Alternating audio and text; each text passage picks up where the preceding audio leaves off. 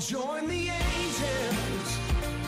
Singing glory to God in the highest. Join the angels.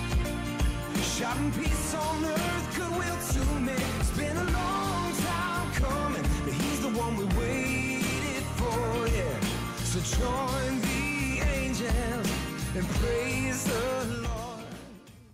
Lord, thanks so much for a chance to open your word now and to uh, be reminded of what the angels sang. It should be our song uh, as we uh, live this life in uh, service to you.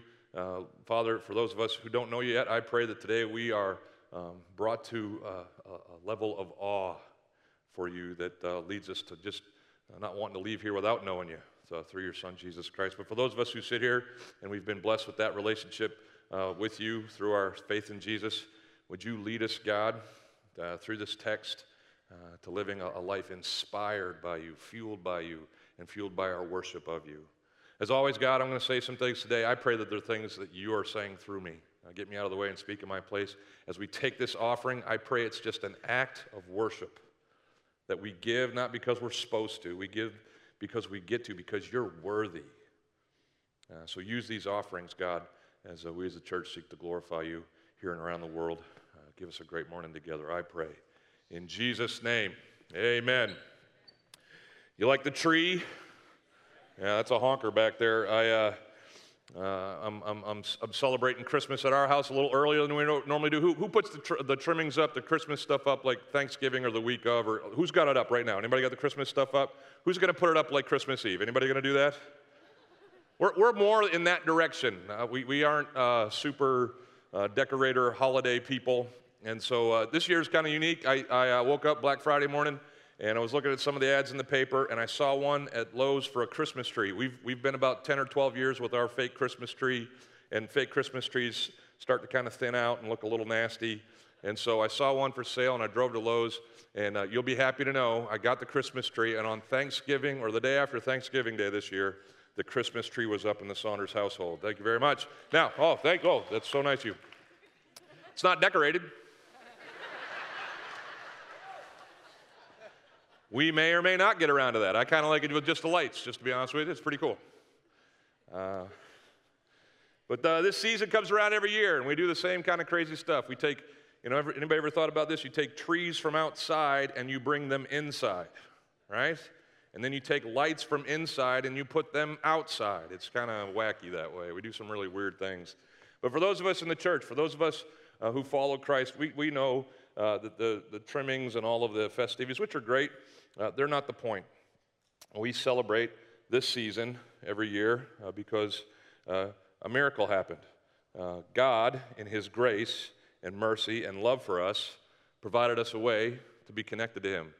Uh, he sent His Son. It was the beginning of the end of our separation with God. And that's why we celebrate. That's why we remember this time. Uh, Linus on the peanuts, and I will now read to you not Linus, he's not coming on the screens, but this is what he read in the Christmas special for Charlie Brown. It's Luke chapter 2, verse 8. Uh, it tells us in the first few verses that uh, uh, Mary and Joseph were uh, told by decree to go to their place of residence, the county seat, if you want to call it. Bethlehem was theirs. They got there, and while they were there, simply says, a child was born. Uh, there was no room for them in the inn, so they put the baby in a manger, in a trough that fed the animals. And then it goes on to talk about what happened that night. Uh, and that's where we get the angels and their story. And in the same region, it says they were shepherds out in the fields, keeping watch over their flock by night. And an angel of the Lord appeared to them, and the glory of the Lord shone around them, and they were filled with fear. Everybody say, No, duh. Yeah, no, I mean, can you imagine? You're just minding your own business, you're at your job, you're kind of just, you know, halfway through your shift, and all of a sudden, an angel appears in your office or in your truck as you're doing your route or whatever it is that you do, uh, you're, you're going to have a, a, a, fair amount of fear as well. We are, we are reactionary that way as human beings. Uh, circumstances dictate our responses. I know this because it's Christmas time and I live up near the mall. Uh, I was driving there yesterday uh, into the mall entrance to meet a kid. A kid, he's a man now. Uh, but uh, my buddy Reese and I were having lunch and just going to talk about God together. But I was running just a little bit late and I was sitting at the light. And can I just make a request? It, please stop looking at your phones, people, when you're driving. Can you do that for me? God bless you all. but that light's green and I'm late. I gotta go. and in that circumstance, uh, I started to elicit a response. Anybody ever done this? It was, uh, praise God, it was, it was godly in nature. It didn't cross lines. Sometimes they may. Uh, but our circumstances dictate our responses. And we're going to talk more about how the circumstances of our life and even of this story should dictate our responses. Well, the angel's going to cover it. Let's, let's cover what he says. Uh, it says in the next verse the angel that was freaking this, uh, these shepherds out, he says to them, Hey, man, relax. Fear not. Fear not, for behold, uh, this isn't a scary thing. I bring you, what's it say? Good news. This is a, this is a good thing.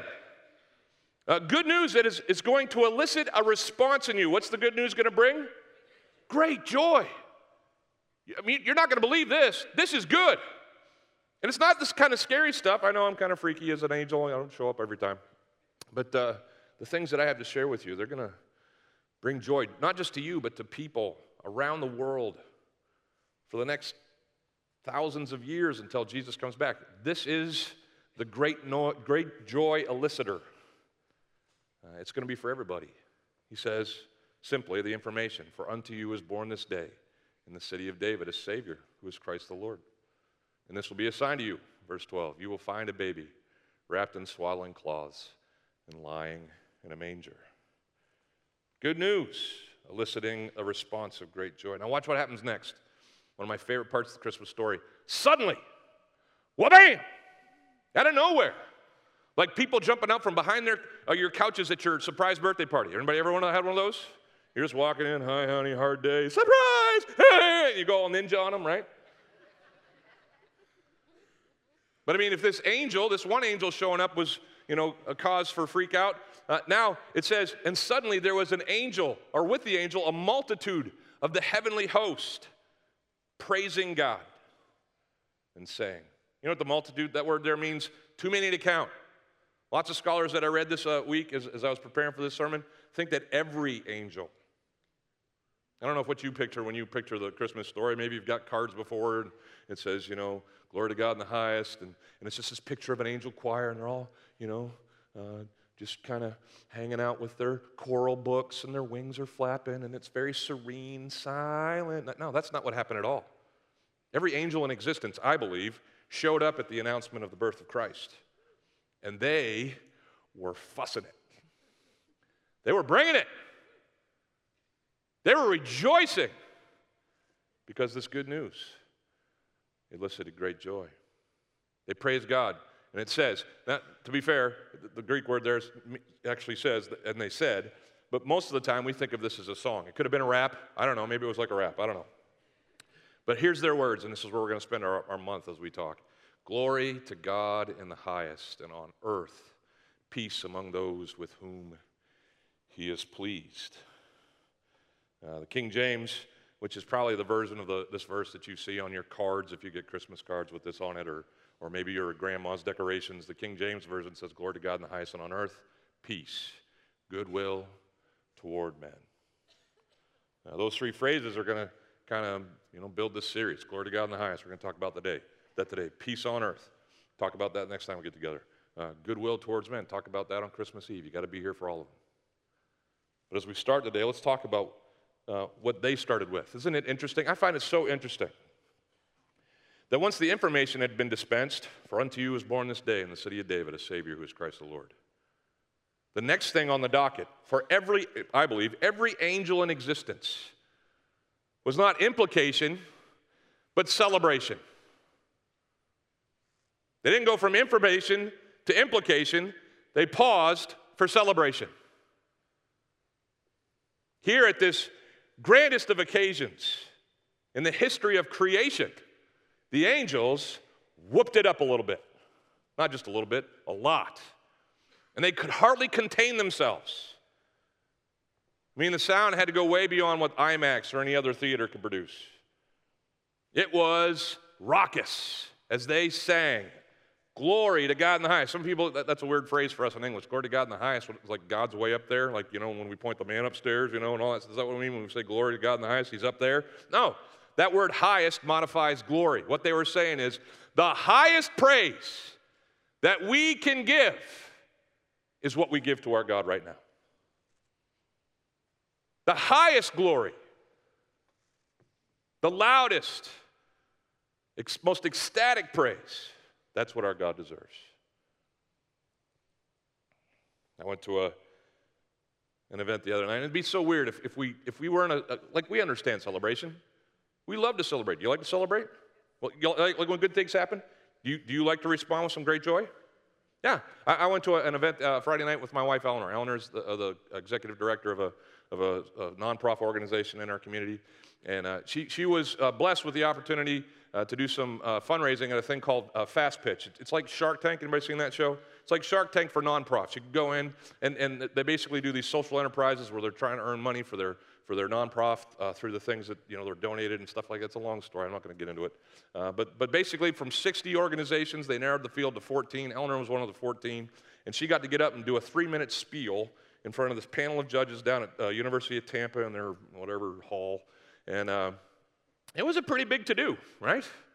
Uh, uh, it was it was fun to be Eleanor's husband. It was cool, and just no one know me, and I just kind of hung out, wore my Echo T-shirt, and I just rooted on my wife. Well, she got up and did her pitch. I'm not going to lie, she nailed it.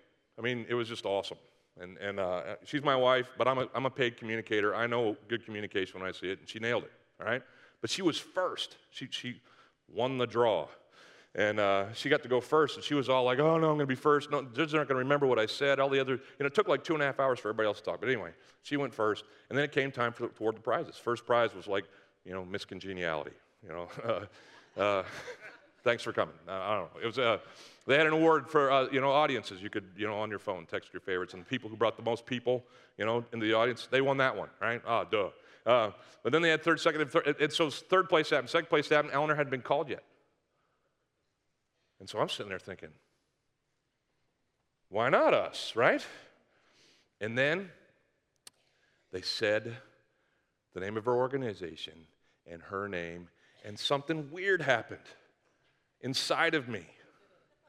While everybody else was clapping and screaming in the same t shirts that I was wearing, I walked straight up to the stage. And I, you know, as Eleanor was holding the, you know, the big golf check or whatever, I said, honey, this is so great. Let's talk about how we're going to spend this money. I mean, there's, there's a, a, fair amount of responsibility that comes with winning, you know, $25,000 for your organization. It's, it's, it's, a, big deal. And we need to get right to the implications of you receiving this award. Is that what I did? Okay, some of you are like new and you're like, is that what he really did? He's, he's a jerk. I don't like this guy. We, when does First Baptist start? We got to get out of here. you, you want to know what I did? I barely remember because when I heard her name, everything kind of went blank. I shot up out of my seat, threw my hands up in the air, and started going all Ric Flair on this thing. Woo! I just kept yelling. Woo! Over and over again. In the backs of the heads of the people who had coached her through this thing. They were very refined lawyers from, you know, their Tampa. Like, yeah, what's going on? And I finally had to say, I'm her husband. It's okay. But there was raucous joy. We love that stuff. I would even dare say we live for the good moments. We live to rejoice. It's, it's the good in life. So, no wonder when the angels heard what God had done. No wonder as his information was being dispensed. They, they got to the implications yeah, there's going to be peace on earth. Yeah, God's favor is going to rest on those uh, that, that he, you know, that, that choose him and prefer him. But yeah, those are all the great implications of the birth of Jesus Christ. Let's not lose those at Christmas. But let's start with rejoicing, with his glory, with a celebration. You know, basically, here's what I'm saying. With us in God, with us in God, it should always be worship first and then mission. With us and God, in everything that we do. Listen, do we have things that we're called to do as a church? Absolutely. Are we on a mission? You, better believe it. We are on a mission. Are we in a war? Spiritually speaking, absolutely. There's stuff out there that needs addressing, that needs done. But when it comes to the church of Jesus Christ, the first thing on our docket always is the glory of God in the highest. Worship of the one true God. Is what fuels the rest. And you want to know why churches decline and why Christians fade away and fall away? It's not for lack of hopefully good teaching. It's not for lack of, of, of understanding the mission. It's not for lack of, of, of, of having a, a clear picture of, of what we're supposed to do. It's lack of zeal, lack of excitement, lack of awe, lack of worship.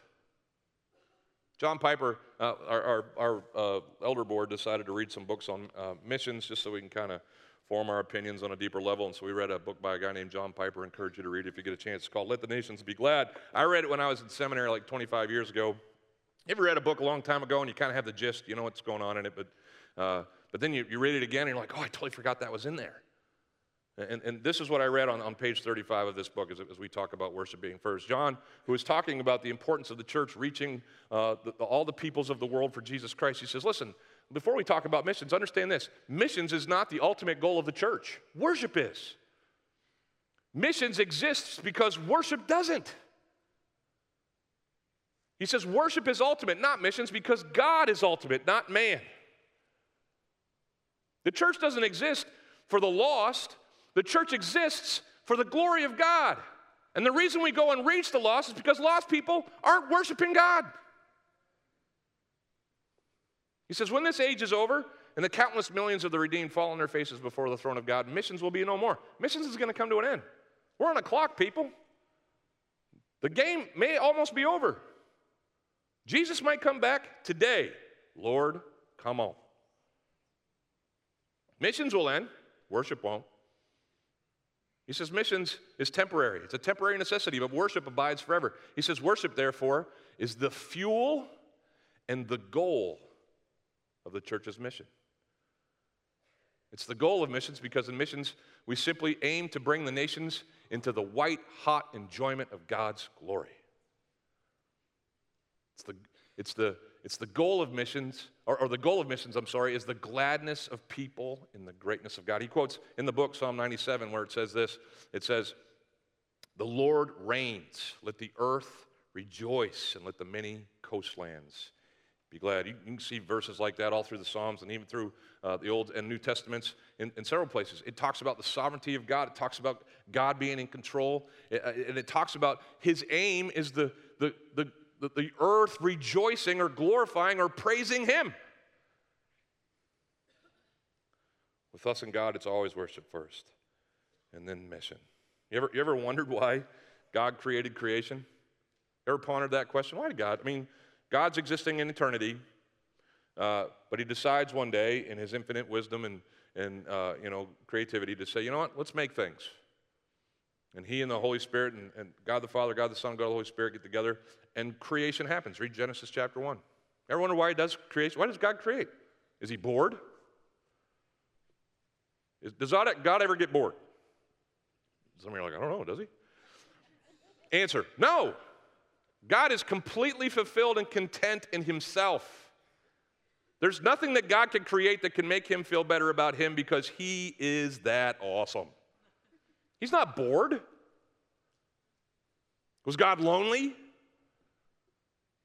God wanted to create some people who could hang out with him. No, God wasn't lonely. He, he, listen, God exists. This is a bigger story, but God exists three in one. He exists as God the Father, God the Son, and God the Holy Spirit in perfect union, perfect relationship. He wasn't lonely. And we know from other parts of Scripture that God doesn't need us. Careful about elevating mankind. I mean, we are loved by God, and that gives us value, but beyond that, God, God, doesn't need us. It says in, in, Acts chapter 17 that God doesn't reside in boxes or temples built by man's hand, and He doesn't need mankind. He loves them. He loves us, but He doesn't need us. We sing a song in here. I got to make sure you understand it. There's a song that we sing, Beautiful Name. It's on the radio. One of the verses says, uh, You didn't want heaven without us, so uh, Jesus, you brought heaven down. Anybody, if you've sing that song in here, don't think that. Uh, Jesus was going to be worried about being by himself in heaven, and that's why he died on the cross for you. Uh, Jesus in his sovereignty, God in his sovereignty said, you know what? Uh, man sinned. We need to bring him back into right relationship with us. And in our mercy and our grace, we are going to do something about that. Christmas, Easter, salvation, right? Not because he needed us, Not because he was lonely, but because in his sovereignty and in his mercy, he loved us. Yeah, the, the creation thing happened not because God was bored or because he was lonely. It happened because he wanted to bring himself glory. He wanted to create so that his glory would be manifest in his creation. And in fact, every time he finished a day of creation, ever read Genesis chapter 1? What's it say, uh, you know, uh, God's observation was? I'll tell you, at the end of every day it says, and God saw that it was good. God says, yep, that's just like me. That's good. That's just how that's just how it should be. It's good. It glorifies me as the God, the omnipotent, the highest in creation. Do you know the angels sang then as well? It tells us in Job chapter 38 as God's beginning to address some of Job's doubts. If you know the story of Job, lots of bad things happen to him. And it takes a whole book for Job to kind of start questioning God and wondering what he's up to and uh, doubting him in some way. And so God, when these doubts come up, finally starts saying, Hey, Job, can I ask you some questions? He's going to help Job remember uh, uh, who God is and who Job is. And so here's how he starts in chapter 38 of Job. He says, Where were you when I laid the foundation of the earth? Where were you at creation? Were you there? I was. I made you and everything that is. Were you, were you a part of that? He says, Tell me if, if you have uh, any understanding. He goes on, he says, Who determined uh, the earth's measurements? Uh, surely you know. Who, who, stretched the line upon it? He goes on, he says, On what were its bases sunk? Or, or who laid its cornerstone? And, and, and when the morning stars sang together, and all the sons of God shouted for joy. Were you there? You know what God did? He just, he just told us where the angels were at creation. They were hanging out with them. They existed as created beings before us. And, and so, as God was creating the morning stars, a poetic Hebrew term for angels, uh, the sons of God, another term, uh, were hanging out there in glory, and they were like, well, let's sing, fellas. Like God would get at the end of every day and say, Man, this is good. And the angels would be like, Yes, that's good. Probably better than that, but you get the, you get the idea. We know the angels are going to sing uh, forever in eternity. Well, they already are. Because when John in Revelation chapter 5, if you go to the other end of your Bible, has this vision and he's able to see the throne room of God, uh, he's up there with uh, the angels and the 24 elders, and I don't have time to get into all those symbols and who those people are, but, uh, but basically there's this big party happening in the throne room of God, and the angels are singing about the worthiness of the Lamb that is slain.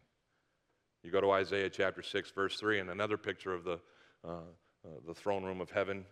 Uh, there's the angels saying, Holy, holy, holy is the Lord God Almighty, who was and is and is to come. The joy of the Lord elicits this response. For the angels, it's song. And they extol their God with praises. Glory to God in the highest. That's how Christmas is meant to start, proceed, and finish with an emphasis on the glory of our God. So that brings me kind of to a pivot in this sermon. As we talk about worship here at Christmas, uh, my question for us is how is our worship going? And some of you, when I ask that question, immediately go to the instruments and the style of songs and Brad as the leader and what's going on because you thought you think about the worship. Like usually when Christians go to church, they talk about the worship. They talk about styles and song choice. I didn't ask you about the worship. I asked you about your worship. In fact, I would say this to you. When you come to church, instead of spending a lot of time talking about the worship, which is fine and do, and we need to evaluate those things, I would rather you spend way more time thinking about your worship. Because, sure, we need to do as the best we can in whatever we're leading with. But the ultimate goal of us singing songs at church is not the worship, it's your worship and my worship. We need to come in here and ask the question how's my worship? Am I lifting up God with the highest of praise? Or am I in here focusing on what happened before I got to church or where I'm going to eat once I leave? Am I in here thinking about the people in the crowd rather than the one that the songs adore? How's my worship? I came in uh, Tuesday morning to my office. There was a book on my desk. These things don't miraculously appear, miraculously appear. Uh, so I had to do some bird dogging to find out who put it there. My assistant Tammy did. Um, but before I found out who, uh, you ever done this? You see a book and you just start reading it? Anybody ever done that? I was, I was encouraged to read this one because it's super thin. Don't you love the thin books? I'm like, I can probably knock that out in a couple hours, you know? It's, it's, it fits nicely on the back of your toilet. It's a great book, right? and so I, I, sit down and I start reading this book, and I, I didn't stop until I was done. Just kept reading it. It's uh, called Holy Roar. It's written by a guy named Chris Tomlin, who's responsible for a lot of the modern worship music that you and I sing. Uh, it's another guy that uh, is a pastor in uh, Nashville named Darren Whitehead. And uh, I'm going to totally rip it off for the last part of my sermon. I hope you're cool with that. You can go and read it if you want. Uh, encourage you to do so, but I'm going to basically tell you what it says in so many words. And it talks about worship. It talks about worship from the perspective of the seven Old Testament words that are used in Hebrew to describe praise, but we translate in English as simply praise. I don't know if you know this about your Bibles, but they were written uh, predominantly in Hebrew and in Greek, the Old Testament in Hebrew, the New Testament in Greek. And when it comes to translating languages, English doesn't always have as many words for a certain thing as other languages, so we'll just lump it all into one. So, like, like love, in the New Testament, there's four different Greek words that mean love storge, phileo, uh, eros, and agape. The one we usually talk about is this Greek word agape, which is God's unconditional love. But there's also eros, which is kind of erotic or, or romantic or uh, romance love. And then there's uh, phileo, which is brotherly love. And then there's storge, which is basically, you know, like, you know, like natural love. And so in the English language, we use the word love to talk about Chipotle, which I love. But we also use love to talk about our spouses. And then we use the same word love to talk about our God. And I, you know, I think they're all in the same family of, of words, but they certainly should mean different things as we say them, right? On the Old Testament, when it comes to the word praise, there's seven words that are translated in the Old Testament as our English word praise. And I think our understanding of worship will be expanded if we understand what these actual words mean. So let me talk. I'm not going to get through all seven. Some of you are like, seven. We're going to be here all day. I'm just going to talk through the four that I like the most. Here they come. You ready? The first one is this the word yada, not yada, yada, yada, Seinfeld fans. It's a different Hebrew word, yada. Yada means to, uh, refers to our worship with extended hands, to hold out our hands to throw a stone or an arrow. A couple different times it talks about, you know, people chucking uh, weapons in war. Uh, but, but most of the time it, it means to, to lift up your hands. And some of you are like, oh no. He's going to talk about me raising my hands in songs. This is a non starter. We're not doing it. Because we grew up how we grew up, and that's for the weirdos down front. I'm sitting in the back for a reason. I don't want to be involved in this kind of chicanery. You preach all you want about my hands going up, but they're staying right here. 111 times in the Old Testament, the Hebrew people are commanded by God to stick them up. That's what we think of when we think of our hands going up. We're getting robbed. But in the Hebrew, it means listen, if you're going to worship the one true God, this is your posture. Some of us are like, Mark, it's just not natural. Liars, liars, liars. Your hands go up for all kinds of stupid stuff. When I was sitting in that thing on Friday night, my first move was bend the knees straight and then these shot up. Woo! I didn't even think about it. They just went up. I get on a roller coaster and I start hearing the click, click, click, click, click. They don't, I don't think about it. These are going up. This is what you do when you enjoy a roller coaster, if you're really a roller coaster rider. Some of you were at football games this weekend, or you've been to some sporting event somewhere and your team scored. You didn't stand up and do what people do at church.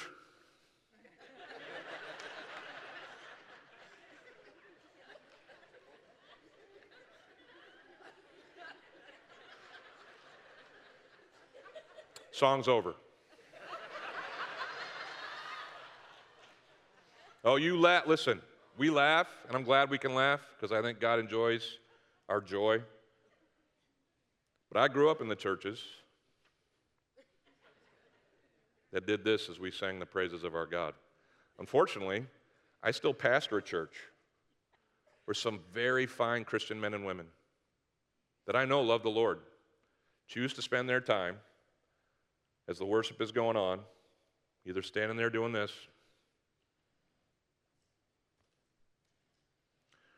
or sitting out in our foyer or timing it just right so that you can get here when the talking begins. And I want to throw a flag on that. Because there is no higher cause in creation than the worship of our God.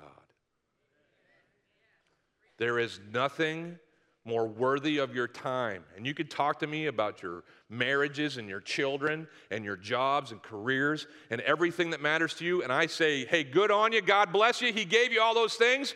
How about giving Him some praise? How about honoring Him with your best? We'll do this for a roller coaster, and we'll do this for our God.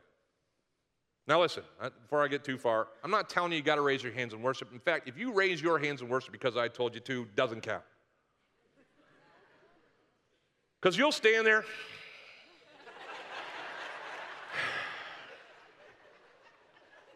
They're getting tired.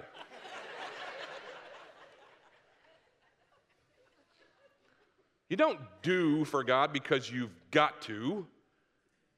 You do for God because you get to. We talk about that all the time. And the Christian life that thrives and is vibrant is the get to Christian life. The Christian life that dies and wanes is the got to Christian life. So don't do it because I told you. But if you never lift your hands, can I just ask you to ask yourself a question? Why?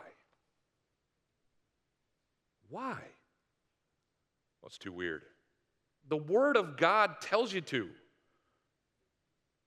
Well, I, I obey the other parts. I'm not emotional. Uh, I, I grew up in a different context, different culture. Is it possible that maybe the culture that we grew up in was a little too reserved, a little too dignified, a little too focused on what everybody else is thinking? as opposed to focused on the glory and the grandeur of an awesome God. I'll confess, I've stood down in the front as I've worshiped, and uh, there have been times where I've felt my hands going up, then I'm thinking, wait a minute. Here, here's my, I'm plagued both ways. Ready?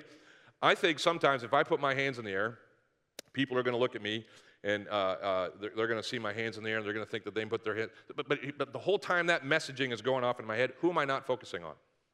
God. Who am I focused on? You guys. I'm not here worshiping you guys. You're nice, but you're not worthy of my praise. But I spend my time thinking about you guys. I spend my time worrying about how it's going to look, not being one of those weirdos who gets way into this stuff. If that's your, and, and sometimes we, we, you know, kind of make it sound better. I don't want to be a distraction. I don't want to but all of those things are here focused. Do, do we understand that when we worship, audience of one? You're not here for any of me or any of us. Any, I mean, just when you sing praises to God, it's Him and you and whatever He leads you to do. The, the second word is, is kind of like the first word, yada. It says, oh, let me give you the verse. I'm, I got way ahead of myself. It says, let the peoples of praise here in uh, Psalm 67, uh, let the peoples praise Yadayu, O God, and let all the peoples praise you. Lots of different times, 111 times in the Psalms it says Yada. But um, there's another word that talks about lifting hands, and it's Toda. Everybody say Toda. Uh, it means an extension of the hand, a confession, a sacrifice of praise. It, it talks about thanksgiving. It talks about uh, thanksgiving specifically for things not yet received. It says in Psalm 56, verse 11, In God I have put my trust. I will not be afraid. What can man do to me? It says in verse 12, vows made to you uh, are, are binding upon me, O God. I will render praises, todah, to you. When it comes to worshiping you, God, I'm going to yada and I'm going to todah because you are the keeper of promises. You are the one in whom I can trust. Ever gotten to church and uh, your life has gotten way out of hand? I have. I've stood here in recent months, and uh, as my kids make choices and as things go on in my life, I hit the front pew as I'm ready to worship, and I'm like, Lord, I'm going to preach today, but I don't know what I'm going to do after that when it comes to this situation or this situation. And there have been times where I've stood and uh, as I've sung the songs and reconnected with the truth that's in them, uh, I've been reminded God, you've got me. Great is your faithfulness. You can move mountains. I can't do this, but I'm grateful that you can. You know what this toda yada is? Yay! Toda is help. Help. I'm trusting you in your promises. I'm believing by faith that you know, even though I don't. First time I raised my hands, uh, I was a high schooler. I, uh, I wasn't at a church service. I was listening to a, an Amy Grant song on my Walkman. I wasn't, some of you are like, Amy Grant, really? Shame. I, I didn't listen to a lot of Christian music back then, but uh, my sister had an Amy Grant tape, and for whatever reason, there was this one song on the Amy Grant album uh, called Jehovah, and I just loved that song. It went, Jehovah, I love you so, and Jesus, I want you to know all that you've done for me to set me free. I'll never let you go. And when, we, when I got to the chorus of that song, I don't know, it's the power of music. Does anybody understand the power of music? Anybody got a favorite band and all of a sudden it's moving you and you're like, I don't know what's going on. When I got when I got to the to the chorus of that song, I'm laying on my back as a sophomore in high school, and I don't know what happened, but I'm just laying on my back. My hands went up. I was a sophomore in high school. I was going through high school. There were a few things that were beyond my control. But as I heard the praises of Jehovah, and that He would never let me go. I spiritually and instinctually just raised my hands to Him and said, Yep, here I am. Don't let go. Here I am. Take me. I wish I'd stayed in this posture. Went through a lot of high school and college. But God wants us to yada and toda. He wants us to halal. The word halal means to, to boast or to rave to shine, to celebrate, to be clamorously foolish, to get a little undignified. Halal is where we get the word hallelujah. Ever said that one? It's the ecstatic, uh, cut loose praise of God. It says in Psalm 149, let them praise halal his name with dancing. Some of you are like, hold on, Mark, hold on. I grew up angry Baptist. That's not what we do. They did.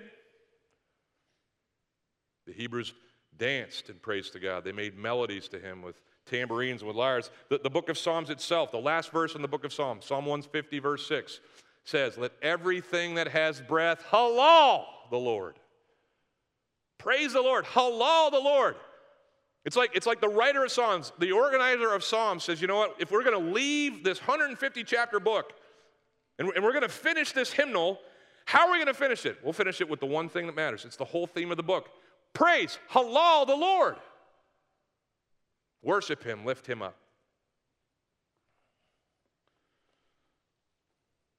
I want to encourage you. And I know we're all over the map here as far as our spiritual development. Some of us are brand new. Some of us haven't started yet. Glad to have you, okay? But some of us have been doing this for a long time. You've been Christians since you were kids. And you're still kind of, you know, just for the most part, going through the motions in your faith. You're good. You're, you're honoring to God, you're doing your best. But there's, listen, I, I believe that until we go to see Jesus, there's more. There's always more. There's always something deeper in this relationship that we have with Jesus Christ. And for some of us, that next frontier may be our worship and us letting go just a little bit. I'm not saying go crazy and start chewing on a chair or something like that. I'm just saying let yourself go in your awe and honor of God. Get a little halal up in here. Don't worry so much about I don't know what you're worried about. Don't be distracted by the stuff that distracts you from God. When it comes to God and your worship of Him, just let it rip. We do it all the time. Has anybody tasted something that was delicious? Something happens to us, it's anatomical. We put something good in our mouths and we make noises that we never make. Mmm. I've had food hit my lips and I start chewing it and I start doing this, right? And I make I might do a turn, oh, I do a celebratory dance over ribs. we do it all the time. When we get excited about things, we react. But when it comes to our God, I don't know, it's just mundane for us sometimes. Does everybody understand how contra reaction, contra appropriate reaction that that is? We're singing about the glory. We listen. We sing songs that have "We stand and lift up our hands, for the joy of the Lord is in our strength," and we sing it like this. The joy doesn't show on our faces. It doesn't show in our praises. And we let another opportunity for us to take 20 minutes to tell God how great He is slip by because we'd rather check the scores from last night's games. We'd rather finish our bagel than worship our God. We'd prefer to sleep in an extra half an hour because it's just easier when we're not having to fight the traffic in the parking lot. Are you kidding me? God is so much bigger than we understand. He's so much more worthy than we give him credit. And we leave him here every week, some of us, like he doesn't matter at all. This cannot be in this church. It cannot be in the life of someone who's been transformed by the glory of our Savior. It can't be, it can't be the status quo in someone who says that they're a Christian. It's just not congruent.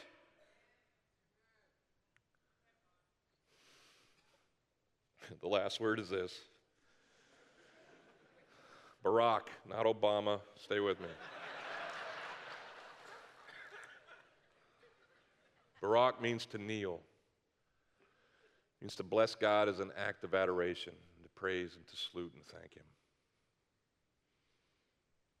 You know, for every act of halal and yada and toda, uh, there's, there's those songs that we sing that kind of slow us down, and we get into those, those modes, those vibes we're like, you know what? Apart from you, like the Bible says, I really can do nothing. And, and we're so, I don't know about you, but I get so humbled by who God is that my head just has to go down. Not because I'm ashamed, but because He is awesome. It talks about Barak here in this passage in uh, Psalm 72. It says, Yes, all kings shall fall down before him. Everybody's, it tells us later in Scripture that every knee shall bow, every tongue shall confess that Jesus Christ is Lord, right? The psalmist says, All nations are going to serve him. He shall live, and he shall live forever and ever. That's Christmas. And the gold of Sheba will be given to him. Uh, who's Sheba? Sheba was one of the richest uh, nations on the planet when the psalm was written. He says, all of Bill Gates' money, all of Tim Cook's money, all of Warren Buffett's money, every, everything that is seen of worth and value here on the earth, it's going straight to God. He says, prayers also will be made for him continually, and daily shall he be Barak. He'll be praised. When we consider our King, certainly there are moments where we should be yada toda. There should be halal. But there should be in our hearts, and maybe even in our postures, Barak. Oh, woe to the person who passively dismisses a great God. You know, I, I think there should be more kneeling, more praising, more excitement over our God. In fact, I, I will tell you this I agree with John Piper. That's the fuel. Like, we can talk about mission. In fact, we're going to get to the new year, and I'm going to ramp it up again and get you hopefully all excited about the things that God has in store for us as a church. But we can talk about mission left and right. If you don't care about God, you're not going to do it. If, and when I say care about him, I don't mean you're dutifully going to respond to him. I mean you love him. You rejoice in him. You don't just tacitly believe in him and go to church. He's at the center of your life. He's the reason, not just for this season, but He's the reason for you and your existence and for everything that you are and everything then that you do. He's our fuel. Worship is at the center of this deal. So we're going to worship. I'm going to try to play you a jangly campfire song here. We're going to worship our King. If you want to raise your hands, go ahead. If you don't, please don't do it because I just told you to. But if in your heart God is worthy of your roller coaster ride, let him, let him see it. If in your life you're broken right now and you need help, raise your hand and receive the help that only God can give. If you've always been, understand that hallelujah means raucous praise. Give him what he is due. And if you're here this morning and you're just humbled by the fact, listen, I, I think it'd be great if we were a church that, you know, people as they were led by the Spirit just turned around and knelt at their chairs and took the time to sing the songs with their faces on the ground because the God that they serve is just that holy and that worthy of our fealty. Will you stand with me?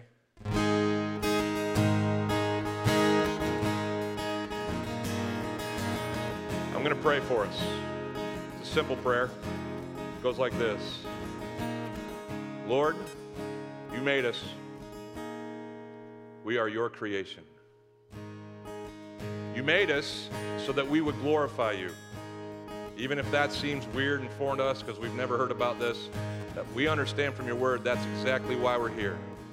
For no other reason except to bring you the glory that you're due.